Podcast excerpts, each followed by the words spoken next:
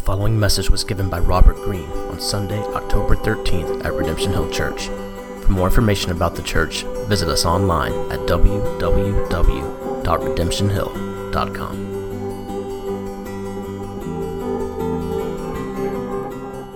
I'll remind you that if you've been around here for a while, you might be familiar, or maybe you've heard us at different points talk about remembering God's grace, remembering God's kindness, remembering God's mercy, how important it is for you and I to not fall prey to spiritual amnesia, so to speak, but to be active day in and day out of remembering who God is, remembering what God has done, remembering what God has promised, remembering where we were when He saved us, remembering what it was He saved us from. We, we talk a lot about here talk a lot here about the importance of remembering, but one thing we don't talk a great deal about is God's remembering.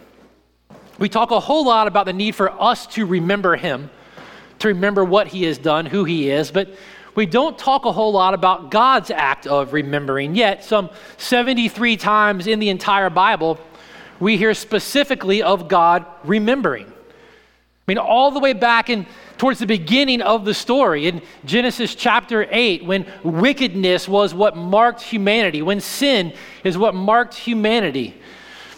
God told a man named Noah to build an ark and to put his family on the ark and to put one of each, two, two, two of each animal, one man, one, one male, one female, of all of creation on the, on the ark. And it was then that God began to quite literally pour out his judgment on the wickedness and the sin of humanity.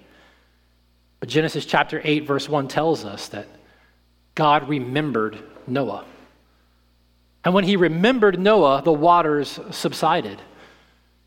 You don't have to go much further past Noah to find again in Genesis chapter 30, verse 22, God remembering someone again. In Genesis chapter 30, you find that God remembered Rachel. Rachel was Isaac's wife, one of the three patriarchs of Israel. Rachel was unable to have children.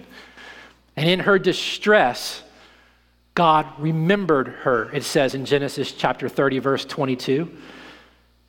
And God opened up her womb, and Rachel gave birth to a son, a son named Joseph.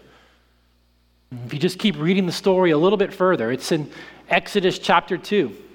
After Joseph has died, and we're reminded that the Pharaohs, no one in Egypt remembers Joseph anymore. That we find God's people suffering horribly under Egyptian rule, slaves in Egypt, suffering under their heavy hand, helpless and hopeless. And in Exodus chapter 2, we hear that God heard their groaning and remembered his covenant with Abraham, Isaac, and Jacob. God saw the people of Israel, God knew, and God remembered. You see, when the biblical writers say that God is remembering, they're not talking about the mental activity that you and I would, be, would, would, be, would commonly think when we talk about remembering. When the biblical writers talk about God remembering, what they're saying is that God is about to do something very particular in this time and in this place for his particular work of redemption. If you're a C.S. Lewis fan, when you read that God remembers, you can hear in your mind, Aslan is on the move. Something is about to happen. God is actually acting in this time, in this place, for his purposes. I want you to keep that in mind, that interpretive key to understanding what the writers are saying when God remembers. I want you to keep it in mind as we continue in 1 Samuel this morning. Last week, you might remember, we started the book of Samuel. And we found that God's people were living in the time of the judges when again wickedness and sin marked their hearts and their lives. Everyone was doing what was right in their own eyes. And the writer of the book of Samuel zeroed in, in that time, to a particular family in the hill country of Ramah. And most specifically, he zeroed our attention in on a woman in that family named Hannah. Hannah, who, like many of Israel's leading women before her, was unable to have children. And we saw last week in this reality, she carried with her the shame of failure and social disappointment and expectation.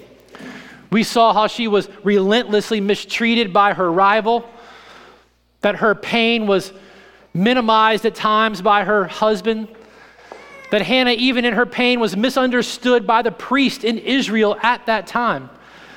But we saw that Hannah knew something to be true about God.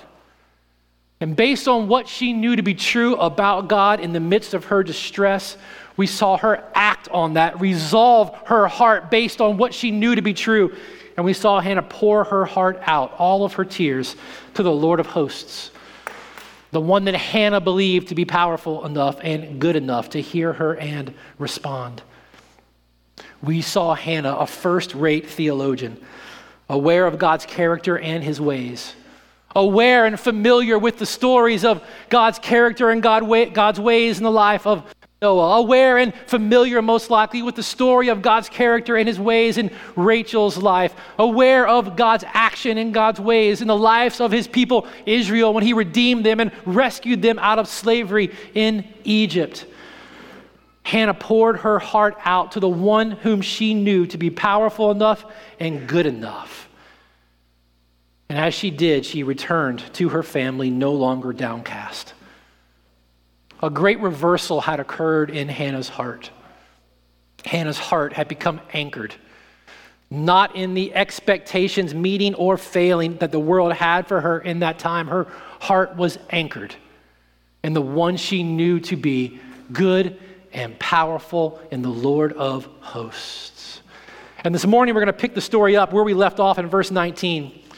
We're going to continue this little vignette with Hannah in verse 19, you may remember we ended there last week that the next morning, after she had poured her heart out to the Lord, had received from Eli this assurance, this blessing, her heart taking it as a reminder that God had indeed heard her, she went home no longer downcast. There was joy in Hannah's heart because she had met with the Lord of hosts, the ones that she knew and the ones that she trusted. And the next morning, verse 19 says, She and Elkanah, they rose in the morning and they worshiped before the Lord, and then they went back to their house at Ramah. And Elkanah knew his wife Hannah, and the Lord remembered her. So there it is. There's your key. Aslan is on the move in the story. Something is happening. In due time, verse 20, Hannah conceived and bore a son. And she called his name Samuel, for she said, I have asked for him from the Lord. Now, there's a little word play there that's important. The writer's setting you up for something that's to come down the road. In Hebrew, the verb to ask or to ask for, it sounds like Saul. And so Samuel's name is a combination of the name of the Lord El and Saul, Samuel, the one I have asked for, one that the Lord has given me, but it sounds like another name. Saul. Does it sound like a familiar name?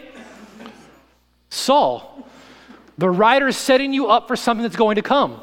Samuel is the one that Hannah asked for in her confidence in the one true God. Saul is going to be the one the people ask for in their own desires. There's going to be a difference between the two, we'll come to see. It's important. He's setting up attention for you.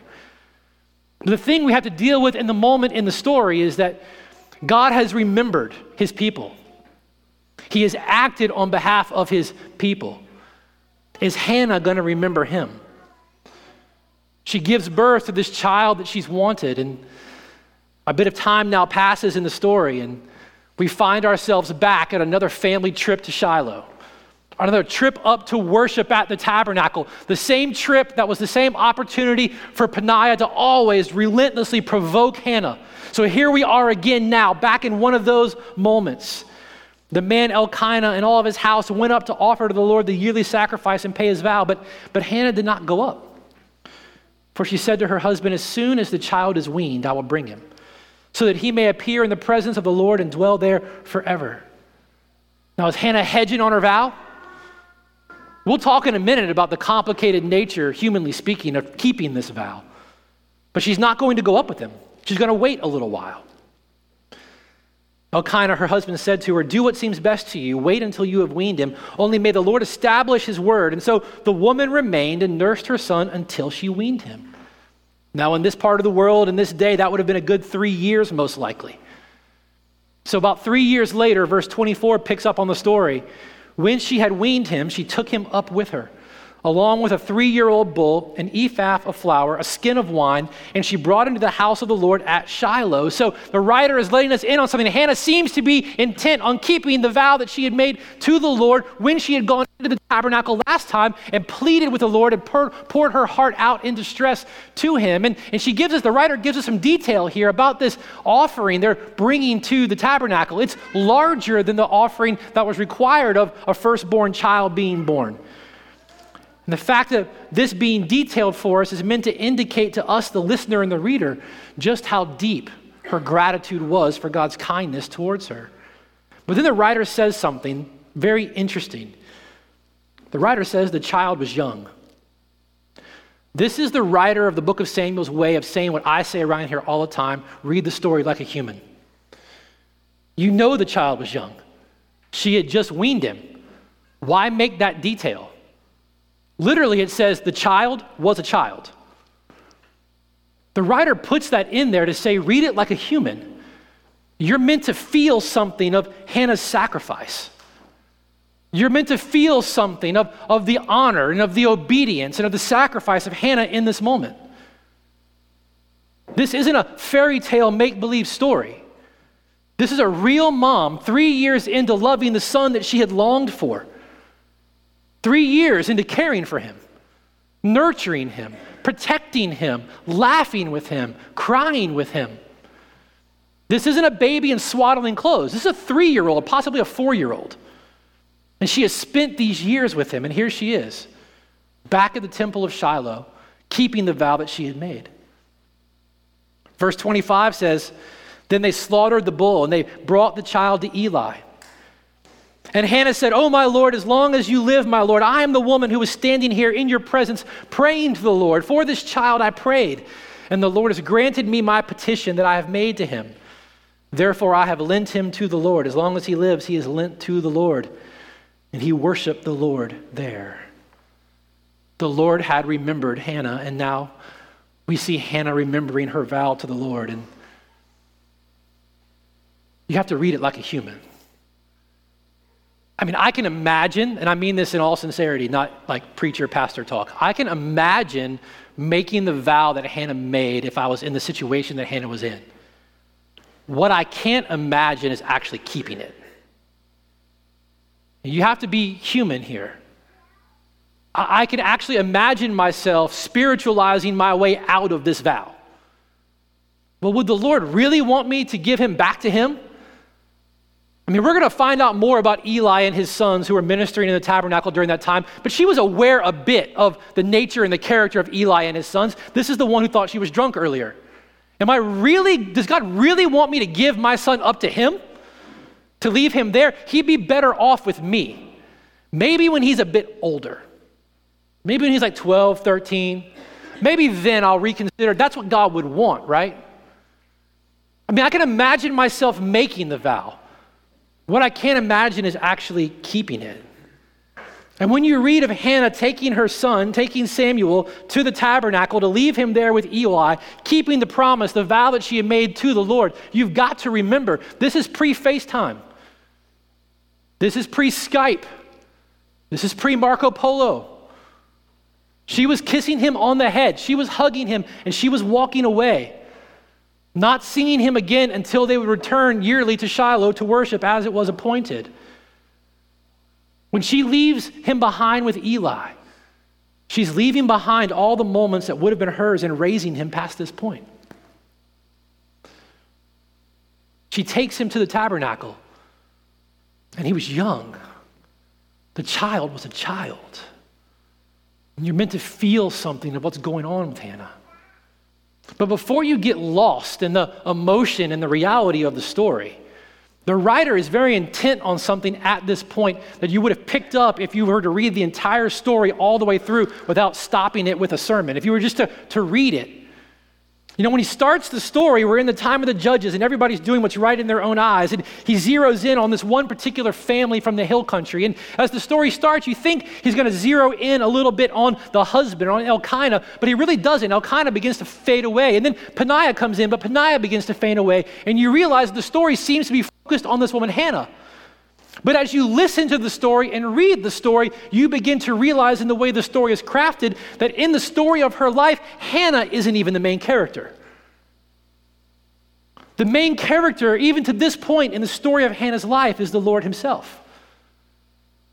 He's the one that's closed her womb. He's the one that's remembered her. He's the one she cries out to. He's the one that grants her petition. And here we are at the day of her keeping her vow. And I love the way that Courtney Reissig, who's a writer, she talked about this moment. She said that Hannah doesn't shake her fist at God in anger. She doesn't go back on her word. Rather, she worships the one who gives all good things to his children. And she praises him for his character, his goodness, and his faithfulness to his people. She is kissing her little boy goodbye, leaving him. And all that she can do is look to God and praise his name. What Hannah recognized was that her son was not really hers to claim, he was a gift. God gave him to her, and he had the right to take him back. She understood the focal point of all of her barrenness, of all of her pain, and all of her joy in the birth of her son was not herself, it was God alone. It was not about getting everything she wished for. It was about God being magnified in her life and the life of her son.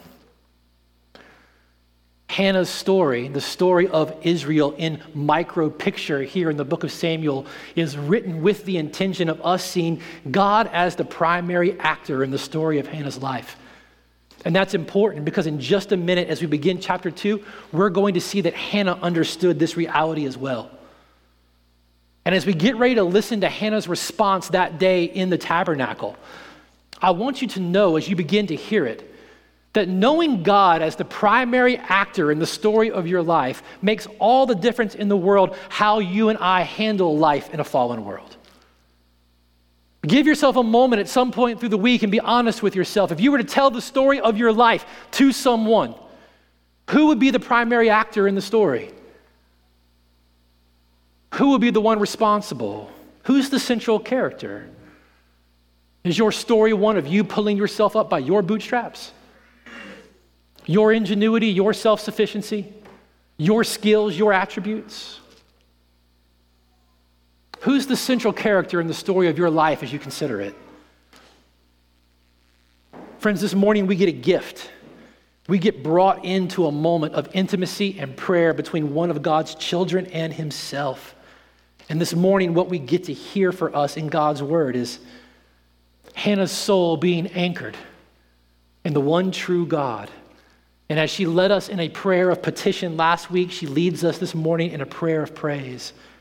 And so this morning, as we get ready, I want to read it in its entirety, and then we'll, we'll go back and understand pieces and parts of it. So 1 Samuel chapter 2, let's, let's start in verse 1. There she was giving Samuel over to Eli, and Hannah prayed, and this is her prayer. My heart exults in the Lord. My horn is exalted in the Lord. My mouth derides my enemies because I rejoice in your salvation. There is none holy like the Lord, for there is none beside you. There is no rock like our God. Talk no more so very proudly. Let not arrogance come from your mouth, for the Lord is a God of knowledge, and by him actions are weighed. The bows of the mighty are broken, but the feeble will bind on strength. Those who were full have hired themselves out for bread, but those who were hungry have ceased to hunger. The barren has borne seven, but she who has many children is forlorn. The Lord kills and brings to life. He brings down to Sheol and he raises up. The Lord makes poor and makes rich. He brings low and he exalts. He raises up the poor from the dust. He lifts the needy up from the ash heap to make them sit with princes and inherit a seat of honor. For the pillars of the Lord, for the, for the pillars of the earth are the Lord's, and on them he has set the world. He will guard the feet of his faithful ones, but the wicked shall be cut off in darkness, for not by might shall a man prevail. The adversaries of the Lord shall be broken to pieces. Against them he will thunder in heaven. The Lord will judge the ends of the earth. He will give strength to his king and exalt the horn of his anointed. As we listen in to this prayer of Hannah's again, what we find is that the Lord, now, on the other side of him remembering her, is still the anchor of her soul. My heart exults in the Lord. Not just emotions. Heart in the Bible, that, that's the word for the inner man, the inner person. It's affections, it's emotions, it's thoughts, it's intents that gives rise to actions and will. The completeness of Hannah, her heart exults in the Lord. Her horn is exalted in the Lord. She's not a unicorn. This is a, a metaphor, it's a picture. She's taking the animal world as a picture here. When you see a, an animal mighty on a hillside, having been victorious in battle, its rack, its horns is a sign of its strength. My strength has been lifted in the Lord. My mouth derides, it's open wide because I rejoice in your salvation. There's a completeness of joy in Hannah. It's her joy that she's talking about, but it's God's salvation to her that has brought it. The one that is an anchor to her soul is the one of salvation. As one Old Testament scholar said, the object of Hannah's delight, it's not herself, that she's overcome the disgrace of barrenness, nor her son. Instead, the object of her delight is the Lord, who is the source of both her son and her happiness. Completeness the fullness of Hannah is exalting not in her present circumstance, but in the anchor of her soul, the Lord of hosts. He is the one to Hannah and to all of his people who is indeed the incomparable one. As you listen to Hannah's prayer, you're going to hear her praise different attributes of the incomparable God who is indeed the anchor of her soul. And I want you to listen to them and ask yourself is this same God, is Hannah's God, the incomparable one, the anchor to my soul? There is none, she says, holy like the Lord. In his holiness, there is no one and nothing set apart, untainted at his level at all. There is none besides you. That's a central theme of the entire prayer. That's the key phrase. There is none, no one and nothing, none that can compare to you. There is no rock, enduring and unchanging, reliable and secure. There is no rock like our God. Not abstract, not an idea, not a philosophy, not a tenet, a relational God of the covenant, our God. He's ours. We're His. He knows us. His goodness, His power acts for our well being and His glory. There is none comparable to Him at all. The fullness and completeness of Hannah's joy, my, my, my, is coupled with the incomparable nature of the one true God. None, none, none. And as you listen, and as you hear Hannah's prayer, you're meant to ask yourself what, what competes for your heart's joy and hope? What rivals the one true God for your faith and trust? Hannah's saying, line them up. Put them all out on the table, side by side. Stack them all out. Is there anything or anyone that can compare to him? Is there anything like our God?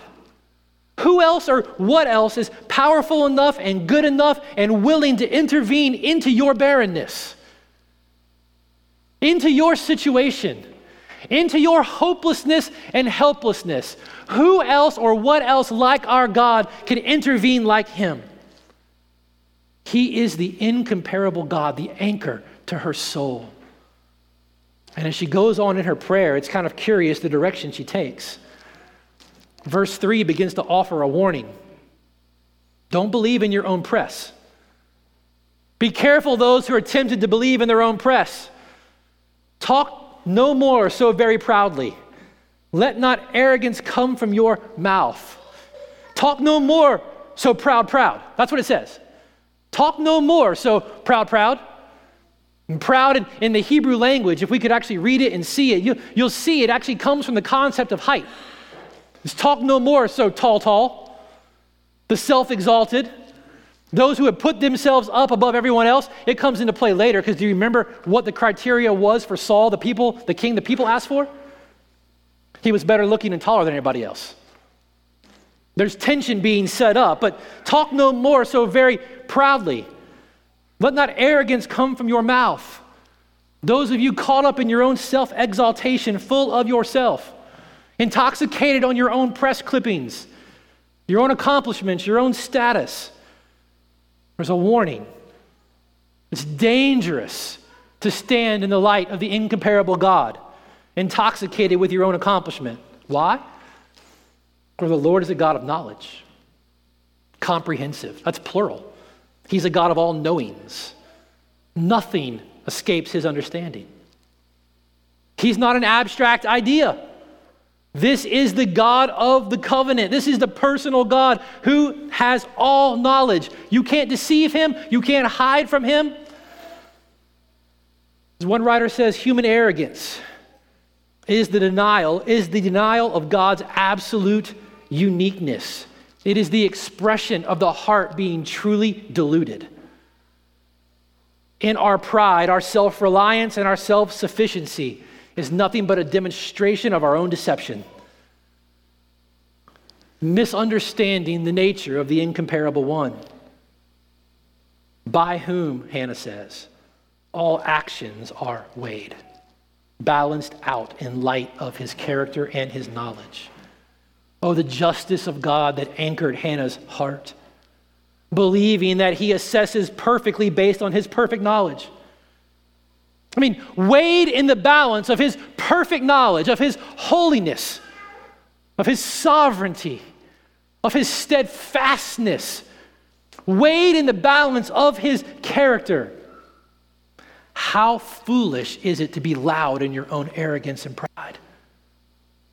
How foolishness will it sound in light of the one incomparable and true God? It'll sound like Charlie Brown's teacher. Wah, wah, wah, wah, wah, wah. Friends, our continual self reliance and self righteousness and self exaltation, it, it's not only misplaced in view of the incomparable God, it's a dangerous thing to do. Because the incomparable God, as Hannah goes on to pray, He's the one that literally flips the script of life and circumstance as he sees fit for his glory and the good of his people. Unforeseen reversals come at the hands of the incomparable one alone. The bows of the mighty are broken. Everything that seemed invincible at the time, the power that seemed overwhelming at the time, he overwhelms what seems invincible in the eyes of man. But the feeble, those who, if they tried to enter into the battle, would only stumble and fall. They bind on strength in his hands. They are strengthened to engage successfully. See, human power is seen in an entirely different light in a view of the incomparable God. A life lived in view of the one true and holy God casts an entirely different shadow on our ideas of human power. Power is always a, a preoccupation for the proud but so is prosperity. Those who were full, Hannah says, have hired themselves out for bread, but those who were hungry have ceased to hunger. The barren has borne seven, but she who has many children is forlorn. That's written in such a way that that forlorning, that, that weakening, that, that grieve that comes from being forlorn is the consequence of what it was you had. So it's the very children that maybe she had Peninnah in her mind when she was praying. I don't know. I won't say that she did because that might be wrong, but what the writer is actually saying in recording this prayer is that the very children that this particular person derived their strength and their security from, their, their tall, tall, their proud, proud, their self exaltation from, become the means by which they waste away and are forlorn. Friends, as you slow down and you listen, you're reminded that even prosperity is a great deceiver. Present prosperity can get us to think that we really have no need. And we're reminded as we're let into this prayer out of Hannah's heart that your security can't be measured by your prosperity. And prosperity doesn't just mean money, it's whatever it is that your heart holds tight to to make you proud, proud, or tall, tall. Whatever it is your heart clings to, whatever it is that you would line up on the table to stand next to the incomparable God as a source of joy, as a source of hope, as the object of your trust. Your security can't be measured by your prosperity. Friends, our security is meant to be anchored only in the incomparable one. And as you listen to Hannah and consider the incomparable God anchoring her heart, you get the opportunity to ask yourself, where has my present prosperity lulled me into a sense of self sufficiency, a sense of self reliance? Listening in on your own prayers is a great place to figure that out. The Lord, Hannah says, makes poor and makes rich. The formerly rich have been made poor, the formerly poor have been made rich. And it's the same Lord that brings low, and it's the same Lord that exalts. Power, prosperity, position, none of it is fixed or unchangeable in the hands of the incomparable God.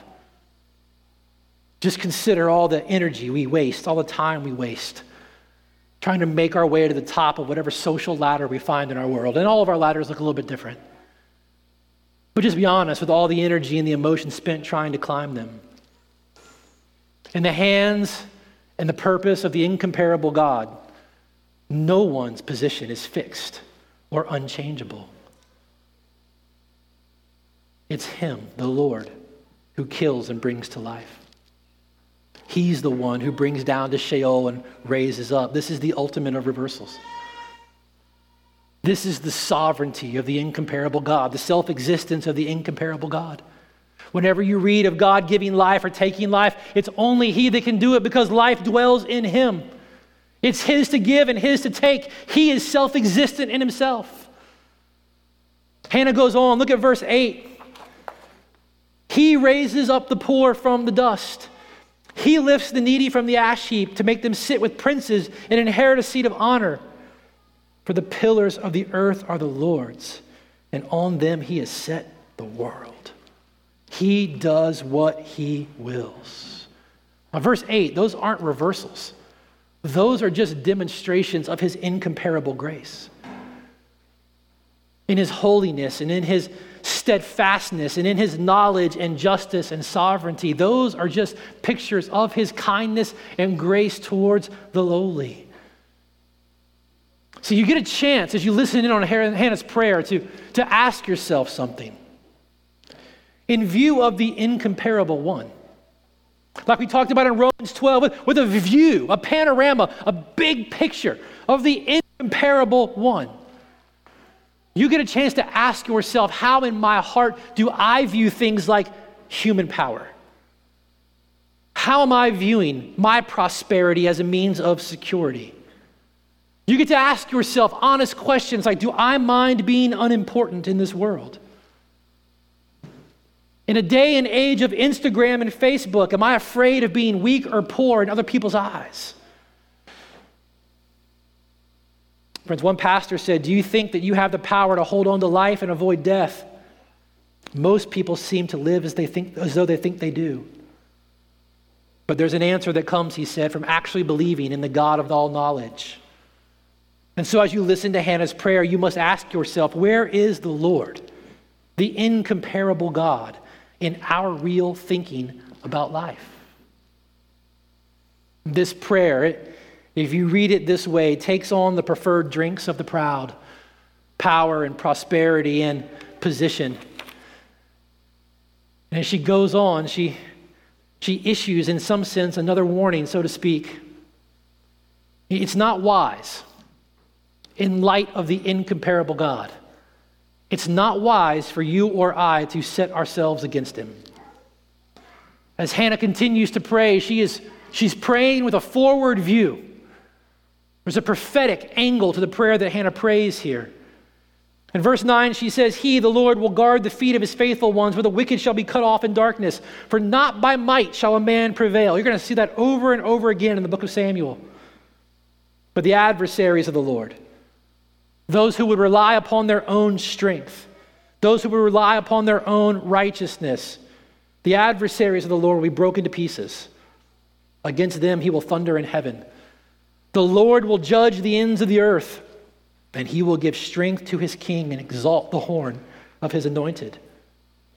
The incomparable one is going to judge the ends of the earth.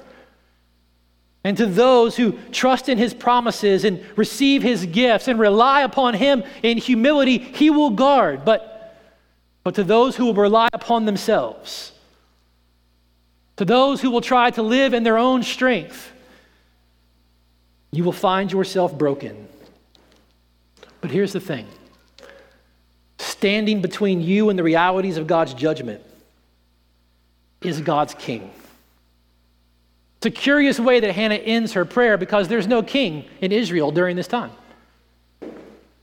There's no king ruling the land. We're still in the time of judges here. Standing between you and God's judgment over all the earth and the wickedness being dealt its final blow, standing between you and that judgment is indeed God's king, his anointed, the Messiah.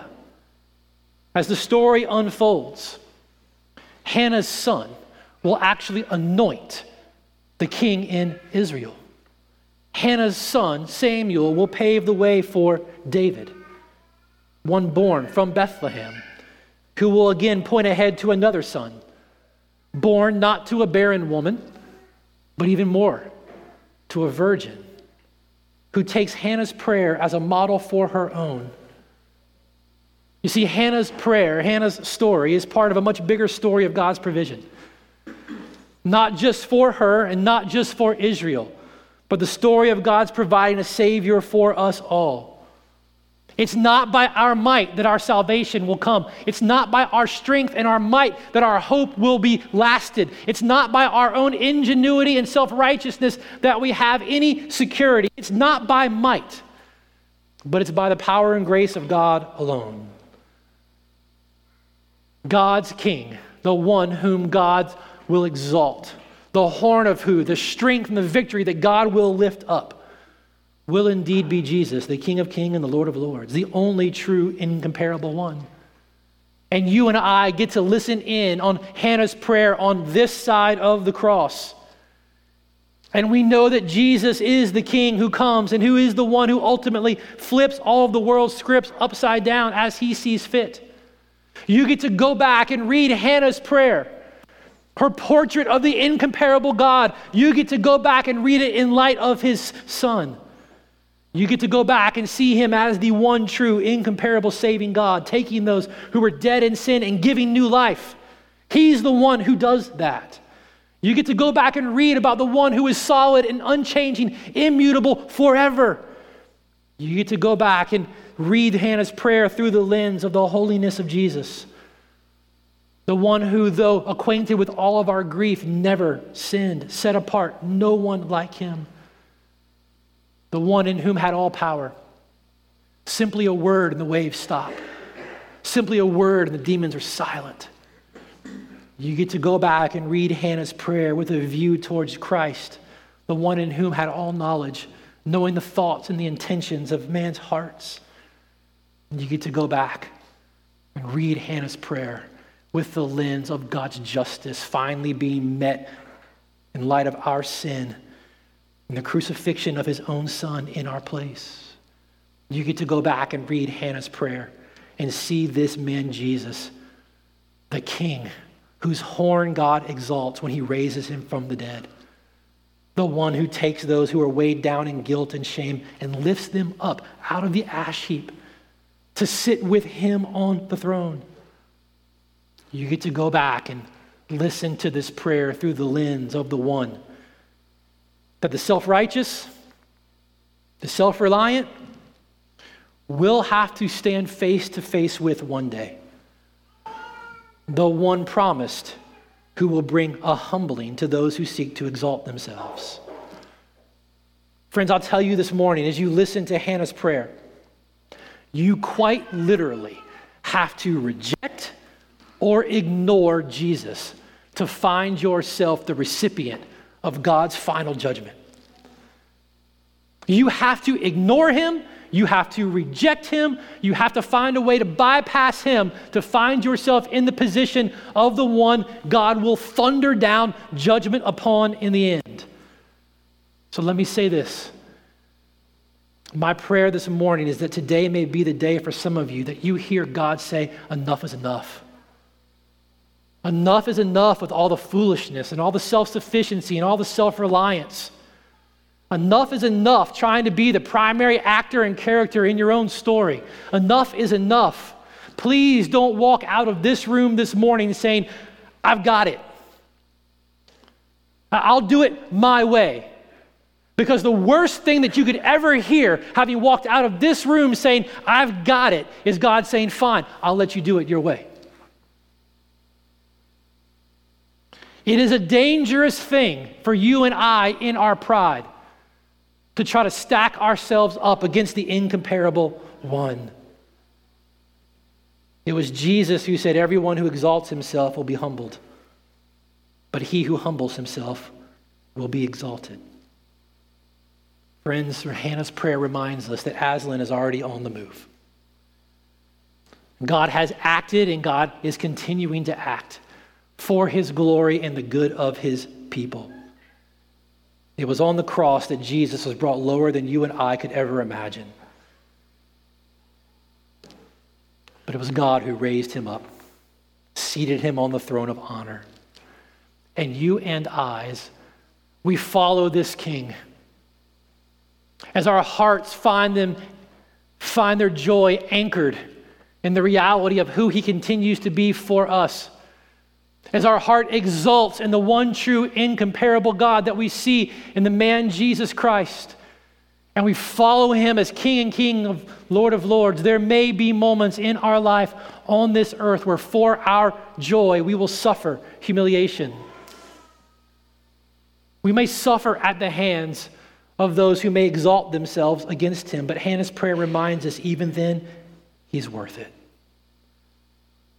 He's worth whatever price we may pay in human prosperity or power or position. However confused our neighbors may be with the way we live our lives and the standard of living compared to everyone else because of the choices we make to follow Him, He's worth it.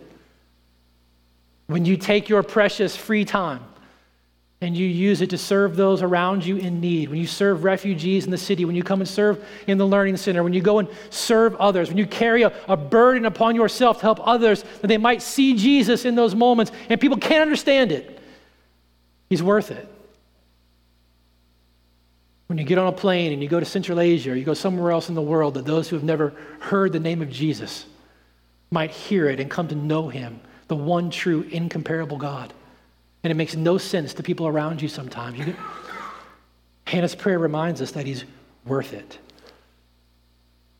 And we're reminded that because Jesus is the incomparable king, whatever in light of, of human prosperity and power and position may be lost to follow him, whatever might be lost in human eyes for his sake, it'll be paid back eternally in his presence forever. He's worth it. Friends, this morning, as we prepare to respond to God's word, as we prepare to take a couple of moments to reflect on Hannah's prayer and, and offer prayers of our own to the one true and comparable God, as you get ready to do that, I just want to leave you with something. I, I read a pastor named Ryan Kelly, he's in Arizona. He was speaking about something else, but it very much fit what we've seen in Hannah's prayer this morning. He said, What can you and I expect of God? What can we expect of this incomparable one that has anchored Hannah's heart? He said, if you're a Christian, you can expect that God will always do better for you than you know to ask. You can expect that He will keep glorifying His name to the ends of the earth, even when it looks the bleakest.